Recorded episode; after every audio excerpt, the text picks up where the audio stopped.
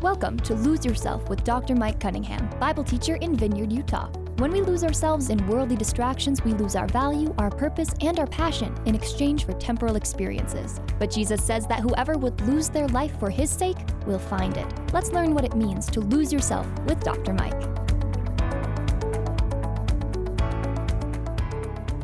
Welcome to Lose Yourself.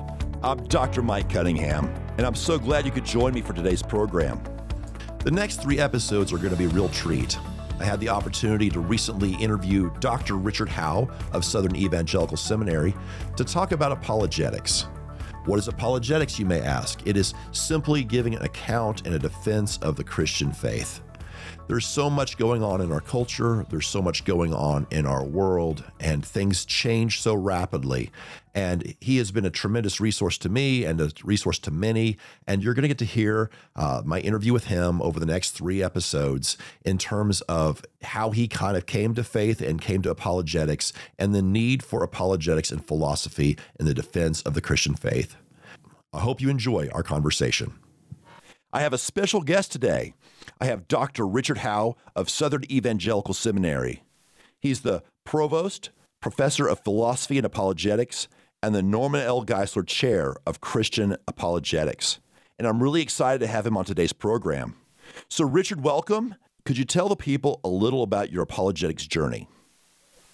Sure. Yeah. Thanks, Mike. Uh, I really appreciate being here. It's great to see you again. Yeah, I love to tell Absolutely. this story. Give you the short version. I wasn't raised in the church. It's, it's odd, even though I was born and reared in the South, er, you know, stereotypically the Bible Belt. Uh, I tease people, say there's more Baptists in the South than there are people.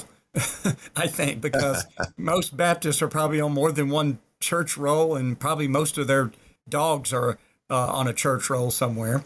So the odd, the odd thing is, uh, having been reared in that kind of part of the country with that kind of culture, I wasn't raised in the church. Had a good, stable home, loving parents, working very hard, great brothers that I grew up with, but I never heard anything about the gospel.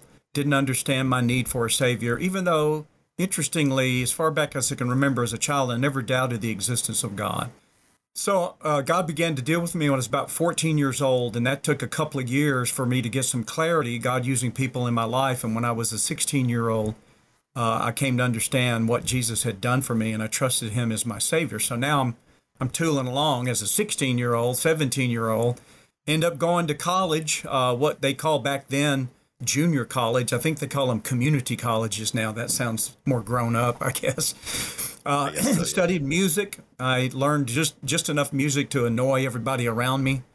I was a percussionist. I was a long-haired rock and roll drummer in the 70s. I needed to go off to college, you know, senior college, try to finish my bachelor's degree. Didn't really know what I wanted to do. Knew I didn't. Uh, I didn't want to do music. However, I knew that wasn't it. I took about a year and a half and said, I don't think I want this as a career. And somebody told me you could go to college and actually study the Bible. And I'd never heard of such a thing. That was the most amazing thing. And it turns out, as many states, certainly in the South, various denominations have their sort of flagship college in a given state. So I went to uh, the flagship Baptist college in Mississippi, where I grew up, Mississippi College. Wonderful Christian environment on the college campus to nurture uh, the Christian life as a student, except the religion department. And if anybody knows anything about a, a recent Amer- uh, American church history, a number of denominations, including my own, the Southern Baptists, were embroiled in a lot of controversy surrounding biblical inerrancy. Especially that time. Oh yeah, yeah, absolutely, yeah. No, it was uh, the '70s were just really, really hostile. A lot of, and it wasn't the first time, interestingly, that this had happened in in uh, even even in American history, but you go back to recent European history with these struggles with the fighting between liberalism and conservatism in theolo- theology. So um, here I was now. I don't I don't believe one can lose their eternal life. I know Christians disagree over that, but whatever we settle on that debate, uh, there is a lot of things you can lose, including your assurance and and if you're not careful, your intellectual integrity. So it was apologetics that brought me back to a solid walk with God. And, and the difference was before I knew what I believed about various things, But now I came to believe more and more, or understand rather more and more of why I believed it, which is exactly what apologetics does. So the, the takeaway from this is I think a lot of people, a lot of your viewers are probably very familiar with how apologetics is so important with respect to evangelism as we share and defend the gospel to the lost. But maybe people might be surprised to discover how much apologetics can do for somebody who's already a believer. And I'm reminded in Acts when Apollos went to Achaia and he said he greatly helped those who believed through grace, for he vigorously refuted the Jews publicly, showing that Jesus is the Christ. So you can just imagine Apollos coming onto the scene, debating these Jews in front of these stumbled new Christian Jews, and and they see the truth being defended. That's what God did for me. Brought a lot of people like Apollos into my life. People like uh, Josh McDowell or R.C. Sproul, and most notably uh, Norman Geisler, who was a co-founder uh, of of our seminary, Southern Evangelical Seminary. So he became my mentor and almost like a second father to me. And that that just gave me my love for apologetics. Now it's a little bit different story if we want to get into it here before we leave as to how okay how does the philosophy fit into that? Uh, we'll we'll, right. we'll deal with that. I'll take a cue from you when you want the rest of the story as they say. Oh absolutely. That's going to happen. And again your story is not rare for that era. So many people had difficult times. The people like to talk about postmodernism well modernism wasn't a big friend to faith either i mean you see a lot of difficulty in the 20th century in terms of being able to answer hard questions when the whole world is changing before your very eyes, and it's very disorienting. And I feel like experiences you've described happened a lot in the late 20th century period. But then you started to see a shift back towards orthodoxy and biblical fidelity. So, talk to us about that journey and your experiences that you lived through in that transition. Yeah, and by God's grace, the timing was just so wonderful for me, in as much as right at the time that I was being stumbled in the late 70s is with the inauguration of what came to be known as the International Council on Biblical Inerrancy.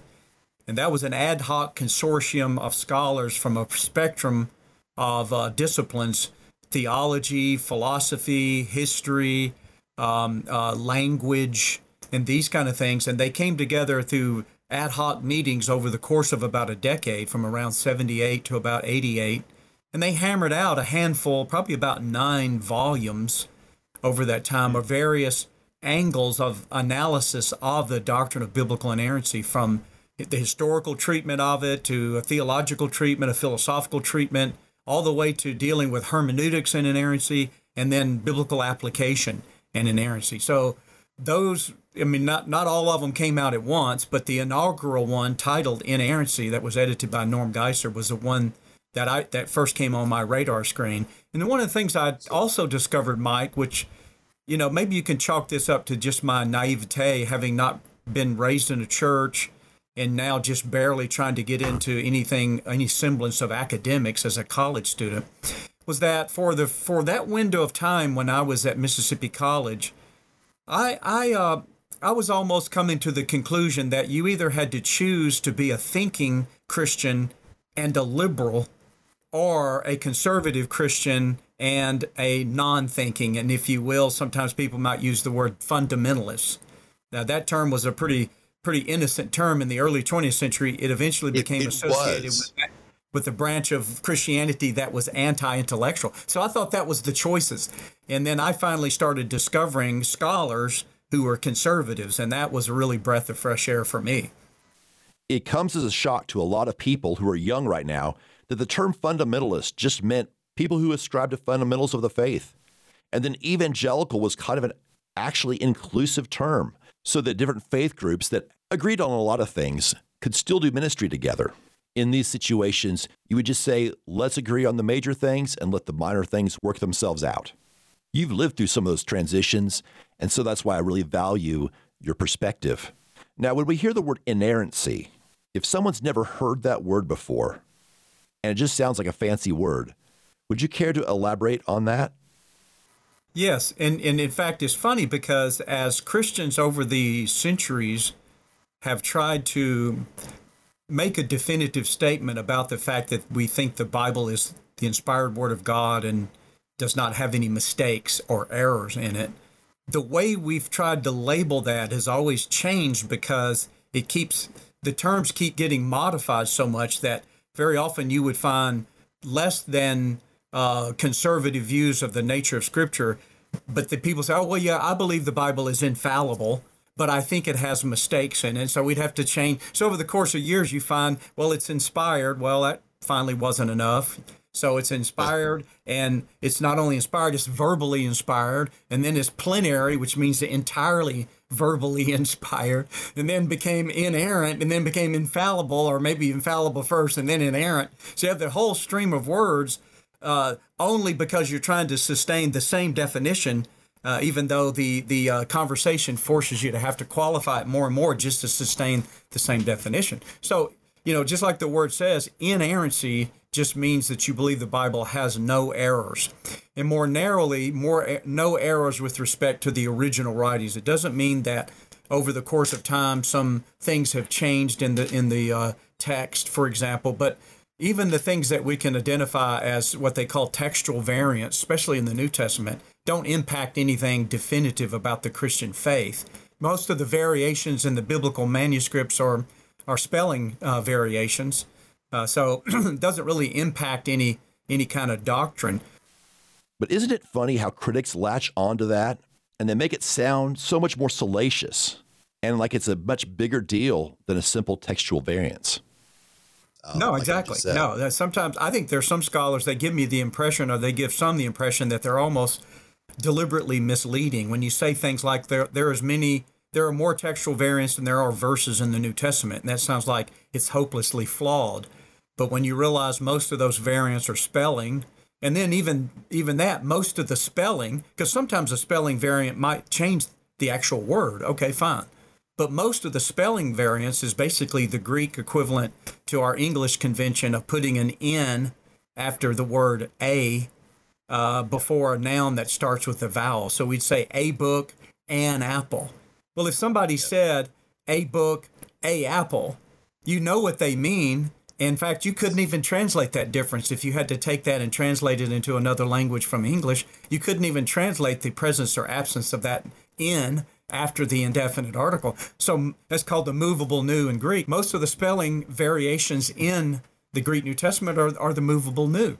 Uh, and as we said, none of these variations, even where there are words that are present or absent, impacts any defining doctrine of the of the Christian faith, and very few have any kind of implication of even secondary uh, doctrine. So, yeah, that was a big thing to me because, um, you know, the scholars were really attacking. It wasn't just stopped at, okay, maybe there's an error here and there. Mike, they were, I mean, I was being confronted with Jesus versus Paul studies where the idea right. was that Paul somehow hijacked the, the Martin Luther King Jr. esque message of Jesus as a social reformer and converted it into this hybrid of his forensic justification that was the kind of stuff I was being confronted with. Not only that, but the JEPD documentary hypothesis, the Deutero Isaiah, all these kind of things.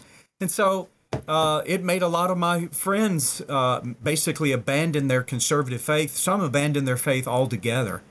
And I had to fight through this stuff. And by God's grace, the timing was perfect with ICBI.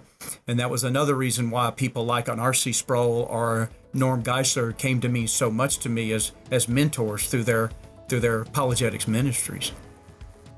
We're out of time, but we will continue this conversation with Dr. Richard Howe of Southern Evangelical Seminary next week in a three part arc. We appreciate you joining us today, and we'll see you on our next episode of Lose Yourself. This has been Lose Yourself. Lose Yourself is a teaching ministry of Bible teacher Dr. Mike Cunningham. For more information about Mike and his ministry, check out his blog at loseyourself.life. Until next time, make it your ambition to lose yourself to Christ. Lose Yourself is a production of Key Radio.